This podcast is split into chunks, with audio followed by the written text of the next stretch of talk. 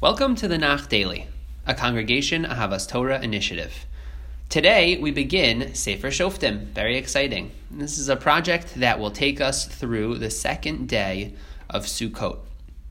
I'll admit that I was a bit tempted to slow down, maybe take a week off as we lead into Rosh Hashanah, and it's obviously a very busy time. But, of course, I quickly realized that precisely because we are in the lead up to Rosh Hashanah, to the Yamim Noraim and the Chagim, we cannot slow down. We have to keep pushing. We are now 170 people strong receiving this podcast every day. And each day about 200 people are listening to either the daily podcast or catching up in one of the previous podcasts or classes. And so we are a growing community of learners. We have to keep pushing forward. We have to keep moving and keep growing. With that, let's dive in to Sefer Shoftim by thinking a little bit about the first Pasuk. We open Sefer Shoftim with the following. Vayihi acharei mos Yehoshua, vayishalu bnei Yisrael b'Hashem le'mor, mi ya'aleh lanu ha'Kena'ani ba'techila lehilachem bo. And it came to pass after the death of Yehoshua that the children of Israel asked the Lord, saying, "Who shall go up for us first against the Canaanites to fight against them?" Now, let's compare and contrast this with the first Pasuk of Sefer Yehoshua. Vayehi acharei Moshe eved Hashem, vayomer Hashem el Yehoshua ben Nun, mishareis Moshe lemor, etc., etc. So it was after the death of Moshe, who was the servant of God, and the Lord said to Yehoshua ben Nun, the minister of Moshe, saying X, Y, and Z. So both Yehoshua and Shoftim begin with the passing of a great leader. One is after the death of Moshe, now after the death of Yehoshua.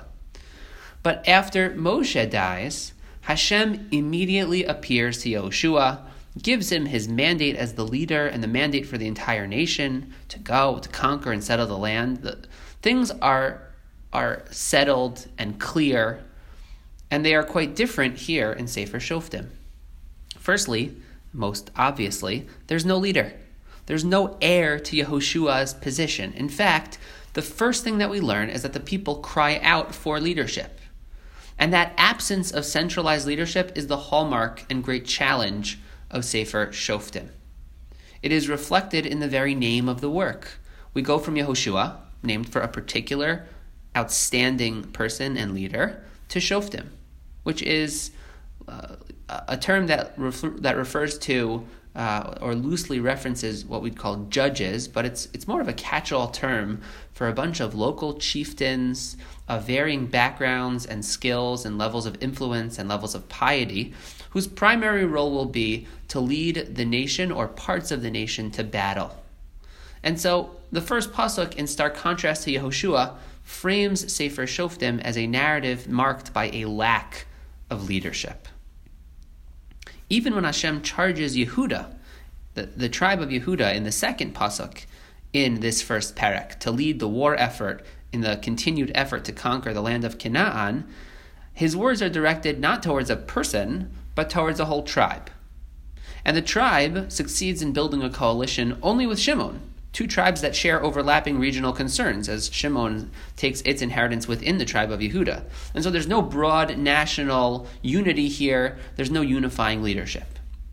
That's the first very important feature that emerges right here in the very first Pasuk of Sefer Shoftim. No leadership. Secondly, it's worth noting that the people here must call out to Hashem.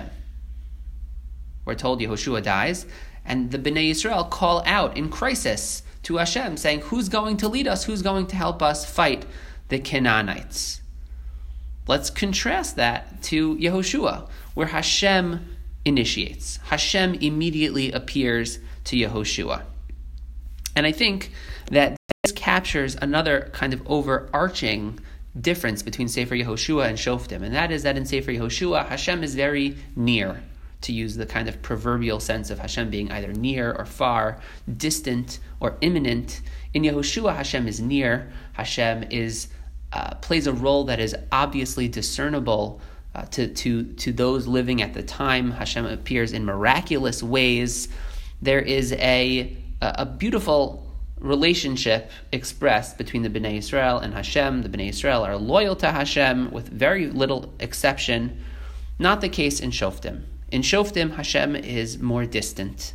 Hashem, of course, appears time and again to different people, and Hashem shows his role within the history of the Bnei Yisrael by having other tribes, other nations attack the Bnei Yisrael. Hashem is very present, to be sure, and that's clear and is one of the messages of the work of Shoftim, that Hashem is expressing himself time and again, often punishing the people for their misdeeds.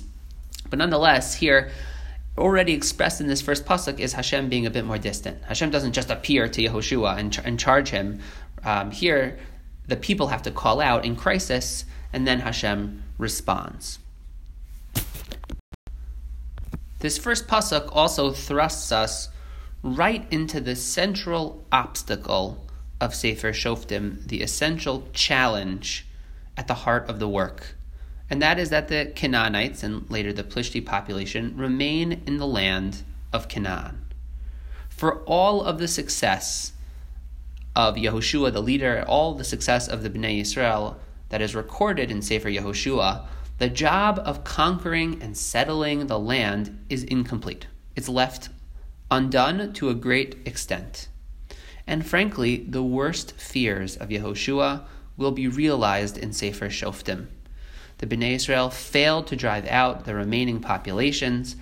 They commingle with them, and the Bnei Yisrael will be deeply, morally, religiously impacted by them, which is to say, negatively impacted by these local populations.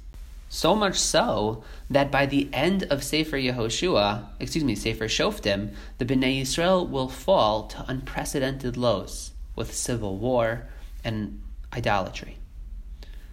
Unlike Sefer Yehoshua, which distinguishes itself as the most uniformly positive work in Tanakh, Sefer Shoftim is quite possibly the most uniformly negative narrative, as the nation goes through a downward spiral. Certainly there are good moments, there are moments of triumph, moments of individual and collective piety, and some impressive acts of leadership, but those are pockets within a much darker overall context. And so, in essence, the pendulum has swung. It swings very hard from the wonderful, joyous, uniformly positive Sefer Yehoshua now to the other direction in Sefer Shoftim.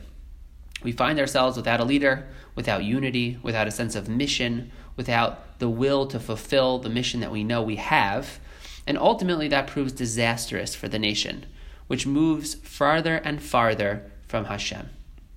Sefer Shoftim promises to be a fascinating, albeit bumpy road. Stick with us. That's it for today. And though we are learning Sefer Shoftim, I will continue to say Chazak ve'ematz, and happy learning.